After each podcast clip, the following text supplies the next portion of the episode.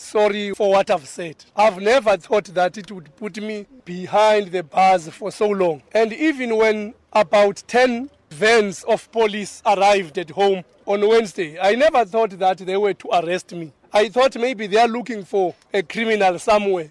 Comrades, I must say to you, I'm apologizing really for those words.